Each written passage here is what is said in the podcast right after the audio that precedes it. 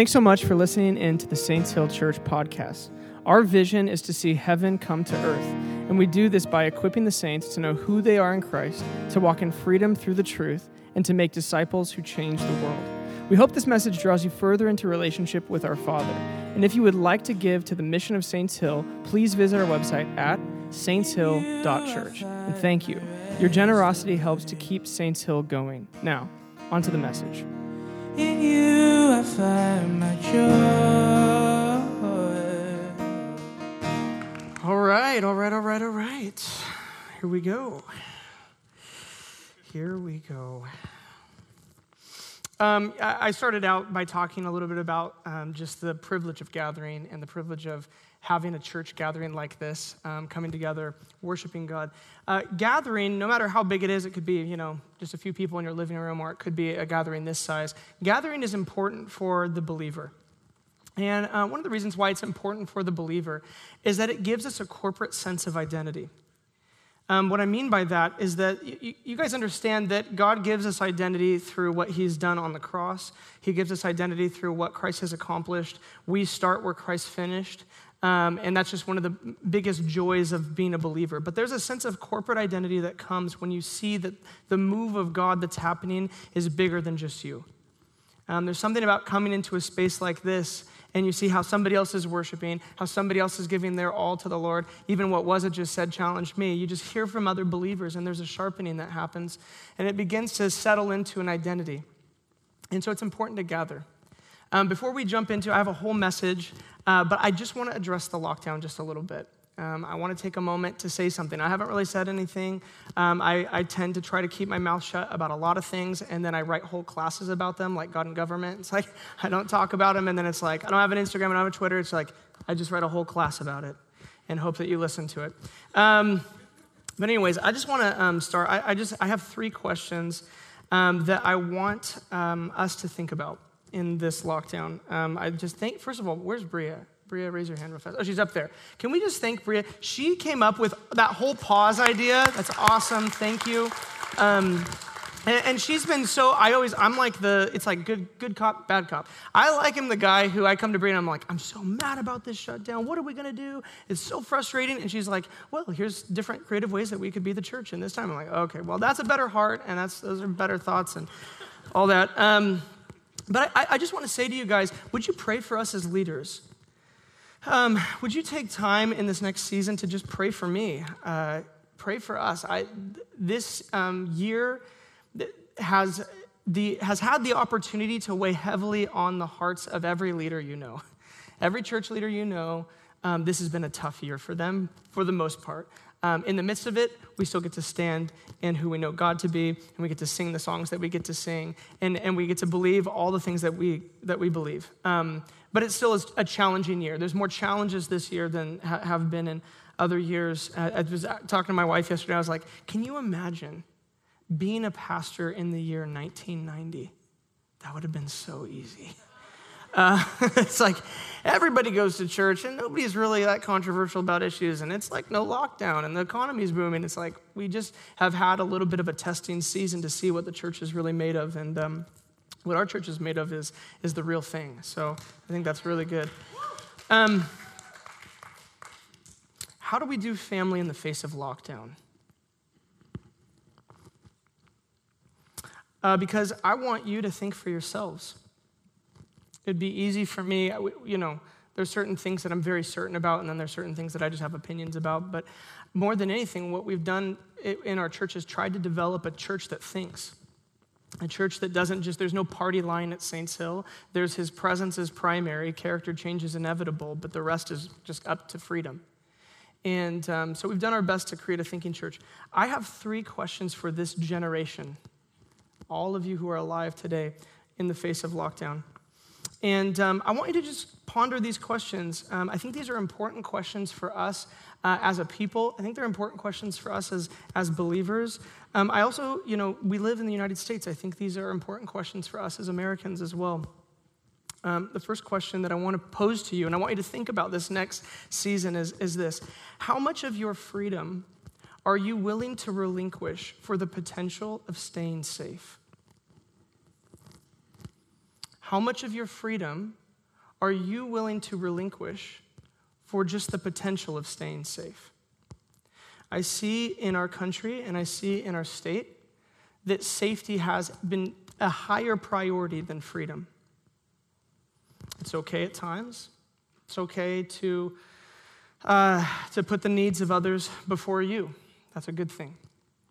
Um, it is also an important thing that we remember that Christ has made us to be free and um, to not be controlled by the government, uh, but to be people who are free. So I, I, want you to think about that. You can come to your own conclusion, but as you grow older, um, I just wonder how much you're willing to give up of your freedoms in order for a government to tell you that you'll be safe if you just give your freedoms up.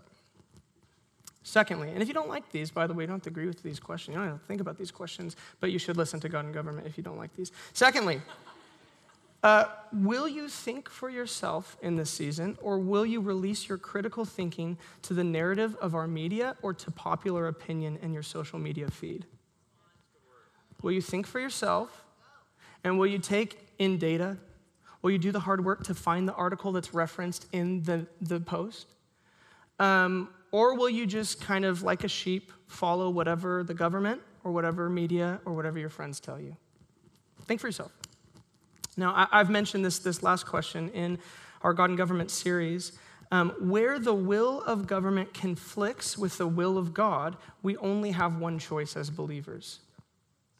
Where the will of government conflicts with the will of God, we only have one choice as followers of Jesus.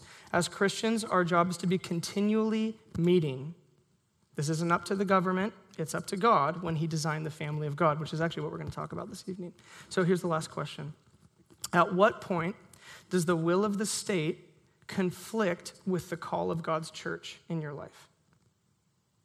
You just have to decide what that point is. Wisdom is knowing what hill to die on and what hill to not die on. Um, and so it's very important for you to just think about these things. I'm not telling you what to think. I'm just saying, would you take a moment in this next season, this pause that we have, and would you begin to think critically a little bit and ask this question are we at the point, or could we get to a point, and what point is it where the will of God in my life is actually conflicting with the will of the state? In that context, we honor the governor, we honor the leader, we honor the ruler wherever their will is not in conflict with the will of God. But where it is in conflict with the will, with the will of God, we have one option. So, um, all of that being said, we have a great opportunity to still continue to gather together in homes. And I really want to encourage you that um, over these next two weeks, that you don't lose heart and you actually make the sacrifice to meet with people and to learn with people. I know who here, if I like, who likes Zoom? Not okay. I don't believe you, Connor. Not one person likes Zoom. Nobody likes online church. Okay.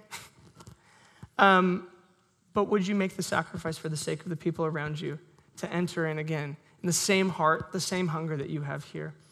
Okay, shutdown talk over. Y'all good? Kind of fired up? Maybe you're mad at me? That's all right. Uh, go ahead and turn in your Bibles to Acts chapter 2. That's where we're going to be this evening. Acts chapter 2. Um, man, I've been very excited to talk about this with you all. Um, this is a message that uh, I gave uh, two years ago, and uh, I just think that the Lord has done so much since then that I had to kind of update the whole thing and rework it. Um, but I, I really am excited about this evening. So we're going to be in Acts chapter 2. Now, there are many, many metaphors used in the New Testament to describe church to describe what we're doing right now. Um, some authors in the New Testament call the church a nation, a holy nation, a royal priesthood. Um, so, some uh, authors of the New Testament call the church a body, the body of Christ. Some authors uh, call it a community. But this evening, I want to use the metaphor Jesus used for this image of the first church, which is a family. When Jesus taught us how to communicate with the Father, he made the world's largest adoption happen by saying this when you pray, pray, Our Father. That means that we are brothers and sisters and we have the same Father. So, our ninth core value as a church is the church is a family that builds family. The church is a family that builds family. Now, I just made a claim the church is. And, and, it seems to me that almost everyone today has a take on what the church is, right? What is the church? What is the point of the church? Does the church even, is it even relevant anymore? And when you start a church like we did a couple years ago here, uh, you need to ask these questions. What is the church? What's the point of the church? See, I had worked for a church uh, before, and, and I was good with participating in this 501c3 nonprofit organization that we call church, but running that same kind of organization, that same kind of church, it actually took some questioning for me. Is what we see even this evening what the New Testament authors intended when they were building the church? Uh, when, when Jesus stands before Peter and he says, On this rock I will build my church, did he have a once a week meeting in mind? I don't know. Okay, so a few notes to kind of make. A few notes. Black, white, and gray. Where the Bible is black and white, we're going to be black and white there's you know people ask you know why do we have deacons? Why do we have elders? Those what do those words even mean? Well the reason why we have it is because we see in the new testament church they have those things. And so where the bible's been clear about the structure of what is a church we're going to be clear about what is the, should be the structure of our church. Now wherever the bible is gray there is freedom and contextualization. And so, wherever there's gray in the New Testament about what a church actually is or what the church actually is, we as believers have freedom. Uh, so long as we've been black and white, the Bible has been black and white, we actually have freedom to explore what church actually could look like for us in our context.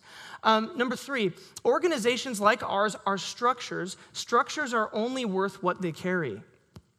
This is very important. The first time that you ever see the Holy Spirit come on someone in the Bible is in the Old Testament when they're building the temple.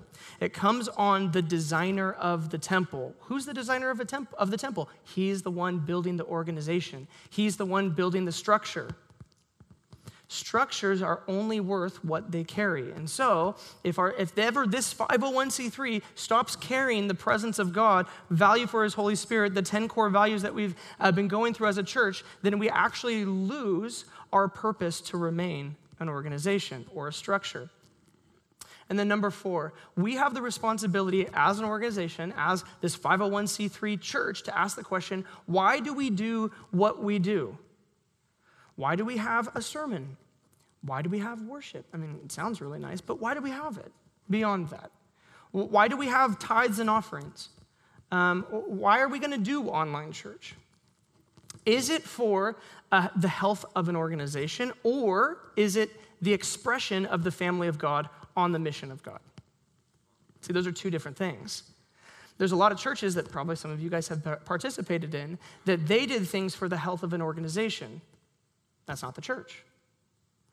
The people of God, when being the church, are people connected to the mission of God. Now, I actually believe, uh, as leadership, that the organization of Saints Hill is able to be a contextualized starting point for the family of God here in Newberg, but that ultimately the people of God here, you all, must take up the mantle of the New Testament church and be family to one another. So the organization, it's not enough. It's a starting point. It's like, uh, you know, a pioneer going to a new land. They can't just stand out in the cold if they're going to live there. They have to build a house. And so long as the house is fun, but they didn't move there for the house alone. They moved there to conquer the land. Does that make sense? We didn't come here just to meet in a building. We came here to set you all on fire so that you go be the church in everything that you do. So when we make the statement, the church is a family that builds family. I'm not saying that the 501c3 profit, nonprofit is this. I'm saying that the intention of God was something specific for his people and that we have freedom through the New Testament to do church through an organization like ours. Does that make sense? Some of you young people are like, uh, what? Okay, let's start here. What is the church? What is the church? Well, the first glimpse we see of the church is right here. Look down at your Bibles. Acts chapter uh, we're in chapter 2, right? Yeah, chapter 2, verse 42. It says this They devoted themselves to the apostles' teaching and to fellowship and to the breaking of bread and to prayer. Everyone was filled with awe at the many wonders and signs performed by the apostles. All the believers were together and had everything in common. They sold property and possessions to give to anyone who had need. Every day they continued to meet together in the temple courts. They broke bread in their homes and ate together with glad and sincere hearts, praising God and enjoying the favor of all the people. And the Lord added to their number daily those who were being saved. What is the church? The church is a place where fathers and mothers are in the house to teach. They're submitting themselves to the apostles' teaching. They're watching their signs and wonders. They're learning how the Holy Spirit works and what the kingdom of God looks like. The gifts of the Spirit were present in their midst. Generosity becomes normal. People's real homes, they were meeting in each other's homes, like we're about to do, meeting in people's homes, real homes, are involved. A belief that God was good enough to share, they begin to do evangelism. That is what makes a church. And this looks really good. How many of you guys, you've read this and you're like, I want that? So many people, you read this, you're like, that's what I'm after. But has that actually been your experience? Has this actually been your experience? I honestly think that for some of us at Saints Hill, yeah, I can look at this and I'm like, that kind of sounds like Saints Hill. Um, but I think for many of us, we have problems with the church. We have problems with the church. We have baggage from other church experiences. We've been a part of churches that didn't look like this because down through history, the church has not always lived up to its original vision. Instead, the church has become a place of manipulation, of hurt, and of disappointment. The church is often thought of by many Christians today as um, it's, it's a good thing, but and what most people mean when they say that or when they have that sentiment in their heart is that the church has actually let them down in some way, but it's also influenced their love for God. And so there's tension. I've talked with many people in this tension of love for the church, but also pain from the church. And there's normally four reasons, four primary reasons why we have problems with the church. These are the four leadership.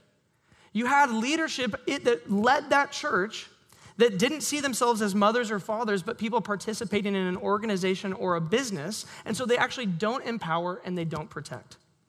Or they do a lot of protecting. That's sin. That's bad. Don't do that. Don't do this. Don't do that. And they do no empowering. Or they do a bunch of empowering and they're like, have at it. Who knows what happens? Whatever happens, happens. Second reason, theology. The Bible was interpreted outside of the love of the Father.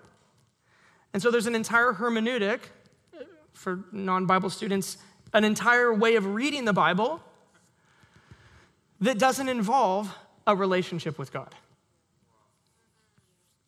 It's a tragedy when people interpret the scriptures who are not in love. Third, community. There didn't seem to be a place for me.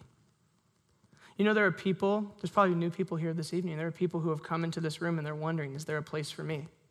And, and honestly, it's not just my job to make them feel welcome, it's yours.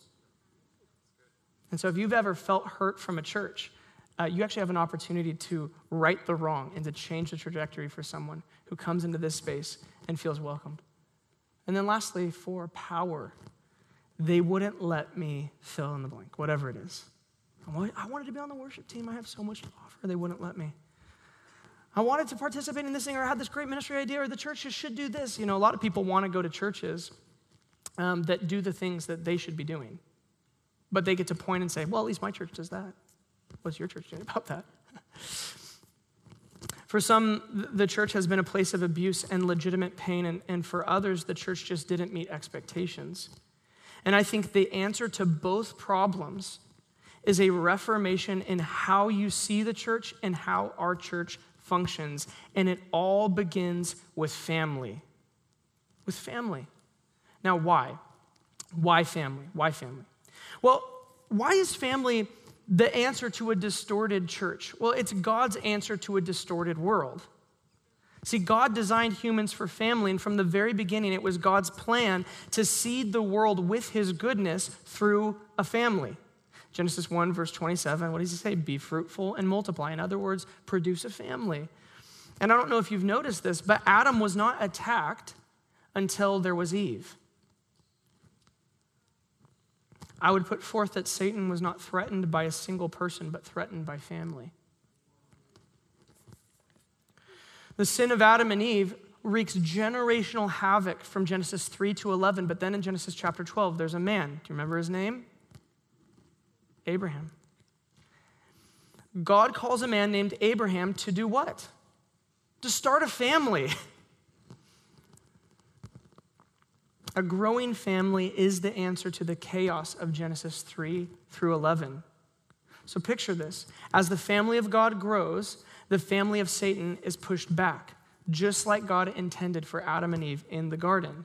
In the Old Testament, the way that the people of God grew was through family, people having children. But things shift in the New Testament from having babies as the way the kingdom grows to being born again in the Spirit to the way that the family of God grows. I mean, think about the language even born again. No one is born a Christian, but anyone who wants to be in this family can be by being born again, by receiving his breath, think spirit, just the same way that every human begins to live when they come out of their mother. breath. Jesus breathes on his disciples, and a new family is started. So then think about this Jesus' blood becomes our primary blood for where we find allegiance. We are to lay down allegiance to our blood groups and to come under his blood. This is family. So, just to recap, family matters to God. It's how he wants to change the world. It was his answer to sin. And it's not just for those in actual nuclear families, it's for those with the blood of Jesus coursing through their veins and their lungs filled with the Holy Spirit. Without this understanding of the value for family, people will often settle for organizations and programs and call that church. But for Saints Hill, we are on the journey to understanding what family actually means in our church. And so for tonight, I have four reformations in thinking and practice for us as a church based around family. Write these things down. Four reformations in how we think about the church and how we practice church. The first is this a mission that is larger than personal health, a place where unity isn't defined as uniformity, family becoming the context for greatness. And lastly, a people who look to God to be their true father. These are four reformations in our minds and in our practice as church for us to be family. So I, would like to take each of these first. A mission that is larger than, per, than personal health. We need to be an apostolic family. Most churches in the West, uh, they exist really for one reason, and it's the health of their members. Churches are founded for the health of the people, the Christians in specific regions. And this desire for healthy people and healthy community is a good desire. But we go wrong when we pursue community for the sake of community or health for the sake of health.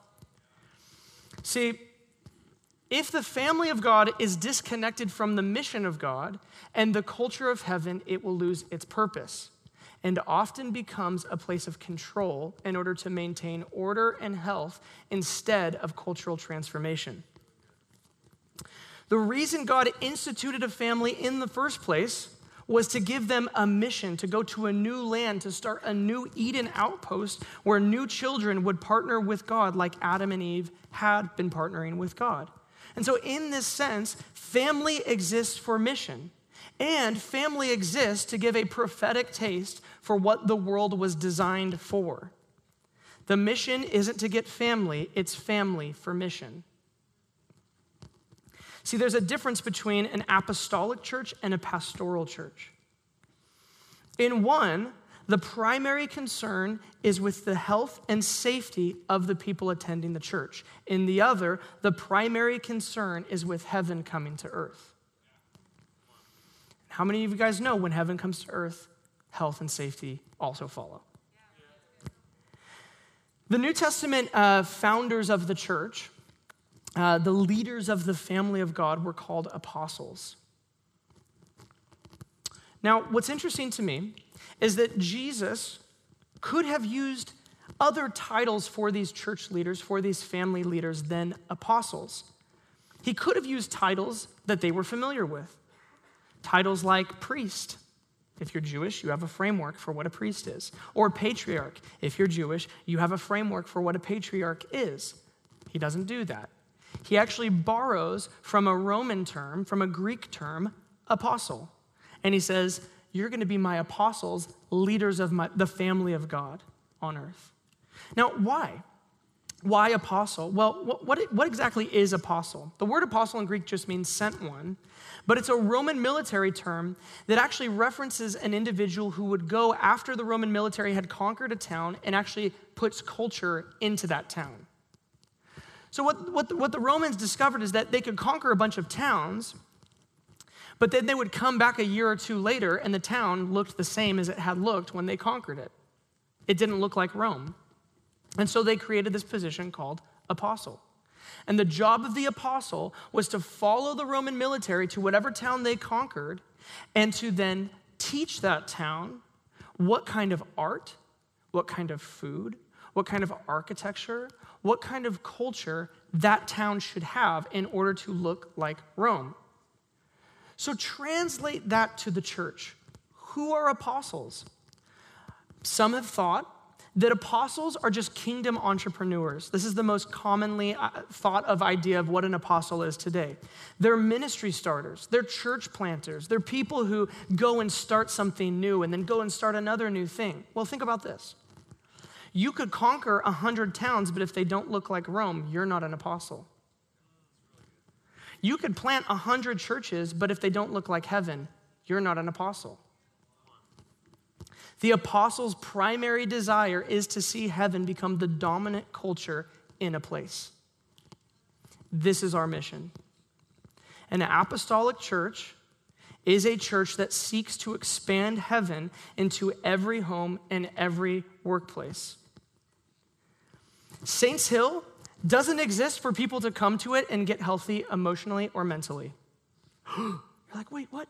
I thought I was, I gotta go. Um, hang on.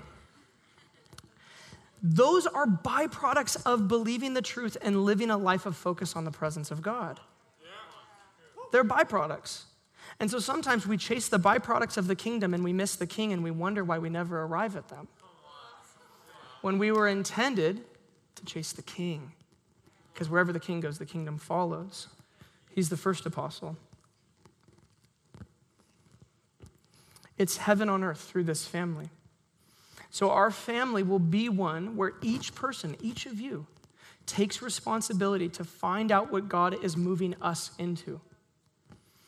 He's always going somewhere, and your leaders don't have the corner on where he's going. In fact, you have the Spirit of God in you, you have the mind of Christ. We want to meet with you and find out what you're discerning and where he's going and join you on the mission. Secondly, if the church is a family that builds family, then Saints Hill needs to be a place where unity isn't defined as uniformity. This is a big one. Um, I had a friend of mine who um, she went and she visited a church um, in uh, I, wanna, I don't want to give too much away. She went and visited this church in a big city. And it's a very, very well known church in this big city. And she came back and I said, Hey, how was it? You know, I've always wanted to visit this church. You know, what is it like? And she's like, It was so cute. She's like, I'm like, Whoa, really? She said, It's so cute. Everybody there looks like their pastor. They dress like their pastor. They have the hat like their pastor. They wear the skinny jeans like their pastor. They have the boots that their pastor has. They talk like their pastor. Um, and it's just, you know, it's so cool what's going on there. I'm like, that's not cute. that's damaging. And that actually reveals a very specific culture that's in that church. See, I think for many people, the church has been a place where they were tolerated but not celebrated. Or they were told implicitly to dress the right way, say the right things, do the right stuff, and then you'll belong to this group. But in a family, unity or belonging is not determined by uniformity, it's determined by what we make primary. Every child is different. Um, I was just at the Gruel's house today, see you up there. Um, we are having lunch with them, and they have five children, beautiful children, that are all different and unique in their own way. It's what makes their family beautiful. The parents are different than the children, the children are different than one another. It's this diversity, but unity under the same name that brings about so, it's, it's something the world is so hungry for. And it is the difference of these children that makes for an interesting life and an impactful family unit. There is huge, and I mean massive confusion around what unity means today. it's like, it's, it's amazing. Some people define unity, uh, maybe even without knowing that they're defining it this way, as agreeing with them. So anyone who doesn't agree with them is just, oh, that's just such a disunifying person. They're so divisive. It's like they just don't agree with you.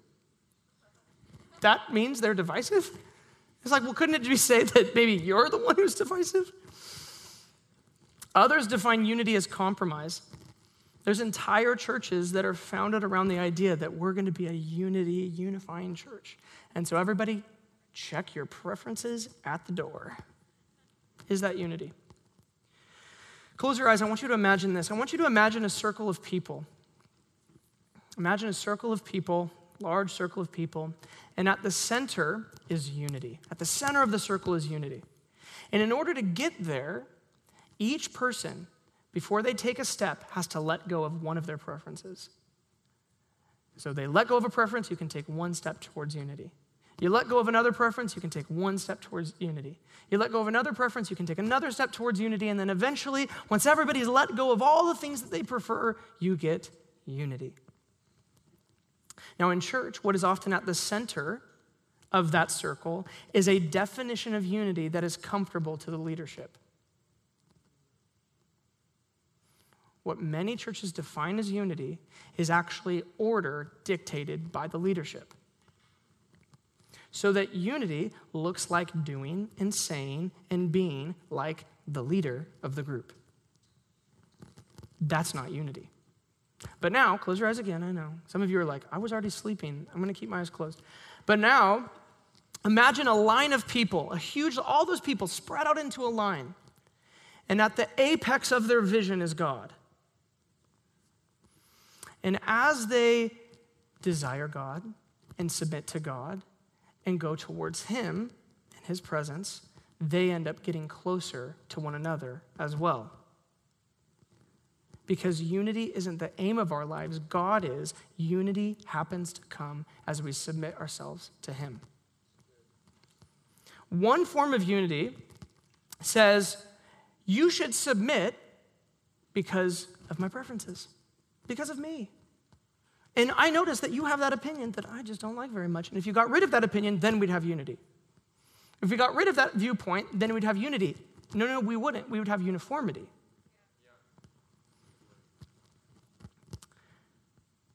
The other version says, I submit to him, and we draw closer together. This is how you get great diversity and great unity at the same time. You know, uh, we don't talk about this very much at the church, but um, at least for Newberg, we have somewhat of a diverse team. We had a black man who was giving the offering today. We had a Mexican guy who was leading worship. One of our elders is literally from Mexico City. And um, it, was, it was something at, at the church that planted us. I had this, we were all on the same team together. We are doing young adult stuff and high school stuff there. And people would always say, How'd you get such diversity? That's incredible. You had to probably work very hard for that diversity. I'm like, I didn't work hard at all. Why? Because I never made diversity the value. I chose to make him the value, and guess what? I found people who had the same heart, and they were diverse. And they had different opinions about different things. And they came from different socioeconomic statuses and different walks of life. Why? Because he's the desire of the nations. So, when you make him primary, you get unity and diversity. It's a beautiful thing. I'm so grateful for what God has done.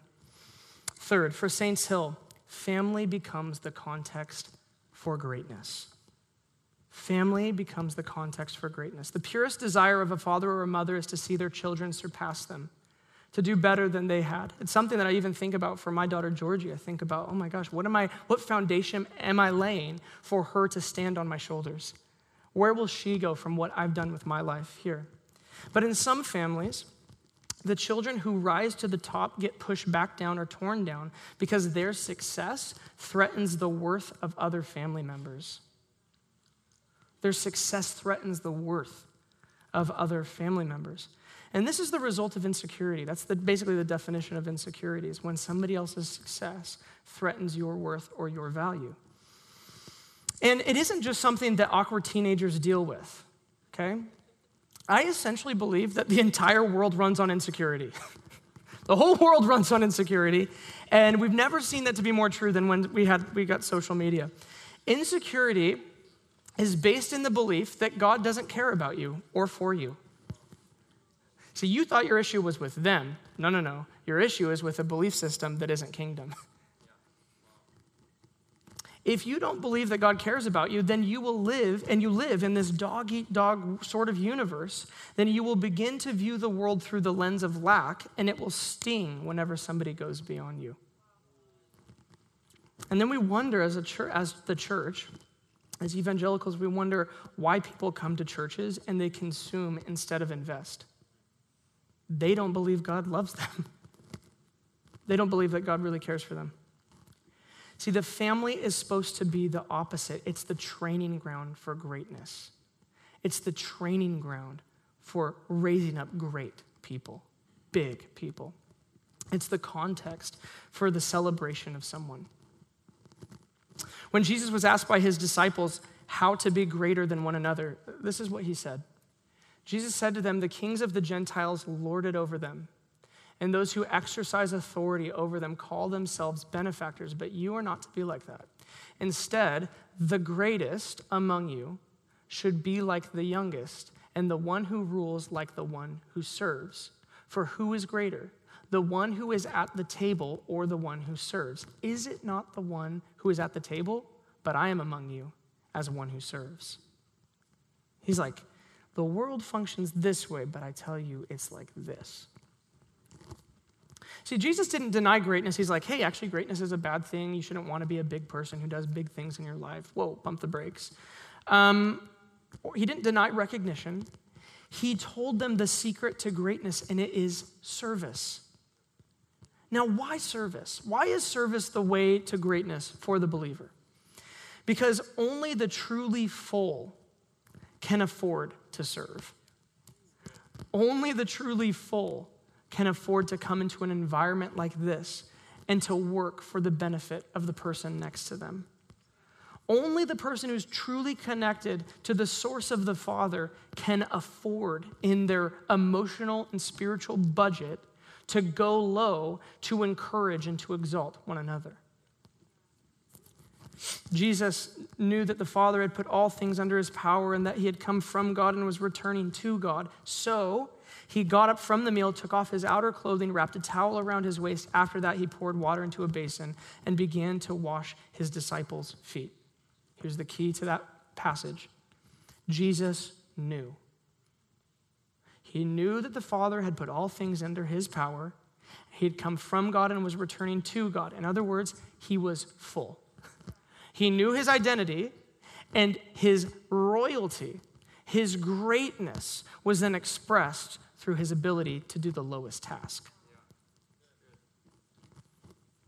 I would argue that people who don't know who they are can never be great. And it's not because they don't have talent or ability or wealth or connections. It's that they don't have the ability, the fullness from the Father to go low and to do the lowest task. Greatness isn't revealed through financial prosperity or human ability, but through service. His greatness and security was revealed through earthly service. I see this in us as a church big time. We have this encouragement culture. I don't know if you've felt this. Hopefully, it's touched you. I know that I don't know many of you, but hopefully, this has gotten to you somehow. One of the most unique things about Saints Hill is just how encouraging people are. I've never been around a group of people who are so full by the love of God and what He has done for them that they spend their time dreaming for one another and encouraging one another to be great. I hope this has touched you. If you haven't been here very long, just stick around. This is a prophesying people. a people who ask God what he thinks about one another and share it with them. I have I can point to people who have encouraged me to write classes, books, to do things that I never thought that I would do with my life. They have literally served me. I think of you, Bria, served me so that I could be a big person, so that I could be great. And this has trickled down. I think of Mariah Fredericks. I don't know, is Mariah here? Oh, okay, there you are. I think of you, Mariah. You're one of the most encouraging people I've ever met in my whole life. And one of the things that I notice about Mariah is that she never allows an encouraging thought to remain in her mind. She just has to share it. That's somebody who's very full. And I just want to prophesy over us that we're going to be a full church. We're the kind of church that just, we, we, I love that passage. Outdo one another in showing honor. It's like, should there be competition within the church?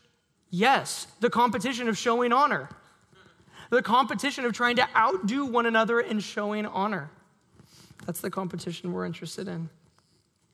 In a family, when one person wins, the whole family wins. It doesn't cost the person who is full of food to celebrate someone being fed. It doesn't cost the person who is full with a meal to celebrate someone else getting a nice meal. So may that always be true of us. Lastly, if the church is a family that builds family, then Saints Hill needs to be a people who look to God to be their true father. A people who look to God to be their true father. I'm, i want you to close your eyes and I want you to imagine this church. I'm just going to paint a picture for you. Imagine a church where you get to eat together, you get to play together, go on vacation with one another. You spend time worshiping together throughout the week. It's a family in which honor is present. No competition for identity. You already know that that's settled. And every person has value and knows their place within the family. You have a shared mission and purpose to love the world into an encounter with the one who's encountered you. Do you want that church? Do you want that kind of family? Can you imagine what that would be like? Open your eyes. The problem is that some people expect that this is what the church will be to them, regardless of who they are to the people in the church. See, here's the secret to that kind of church each person within that family must be fathered by God personally and filled up with His love through hosting the Holy Spirit every day. Only then will you see a church that develops family around it. It's not to say that the leaders of a church don't matter, or that the things that we teach don't matter, or that we don't actually need the people around us and it's just this individualistic thing. But it is to say that just like in a family, we maintain corporate health through our personal commitment to Jesus. Our corporate health as a family comes from each person saying, I will commit to not look to the church to be my father, but to who the church is pointing to to be my father. Only then can the church be what you actually want the church to be. See, there is a call on everyone who gets born again. You no longer have the luxury of standing at a distance and criticizing the church. It's a mistake for Christians to be church critics instead of church builders. Why? Is it because it's just kind of mean and you shouldn't? No, no, no. You are the church. You're the church. So something cannot be true of the church and not true of you. You got baptized into his body. When you critique the church, you are critiquing yourself.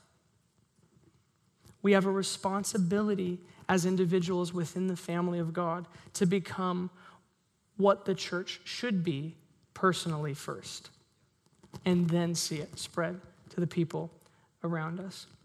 I believe that it is this truth that helps us move from a place of church critic to church builder, from having our expectations not met to becoming Christ to one another, regardless of where we've been let down by the people around us. That's the kind of church that we're going to be a church that is family and builds family. Put your hands over your heart. Just repeat after me. May we have a mission that is larger than personal health. May we become a place where unity isn't defined as uniformity. May family become the context for greatness. May we take on the responsibility to be a people who look to God to be their true Father. For the sake of God's glory expanding through our family. For the sake of God's glory expanding through our family.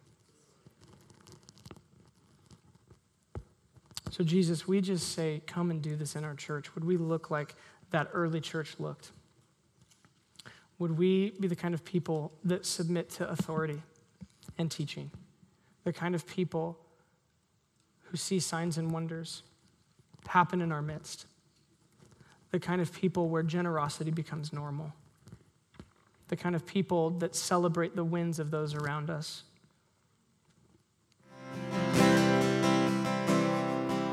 Thanks for listening. And if we can do anything to help you, or if you want to stay in the loop with what is going on in and around the church, you can follow us on Instagram, download the Saints Hill app in the App Store, or visit our website, saintshill.church. And the yoke is so much easier when I'm found.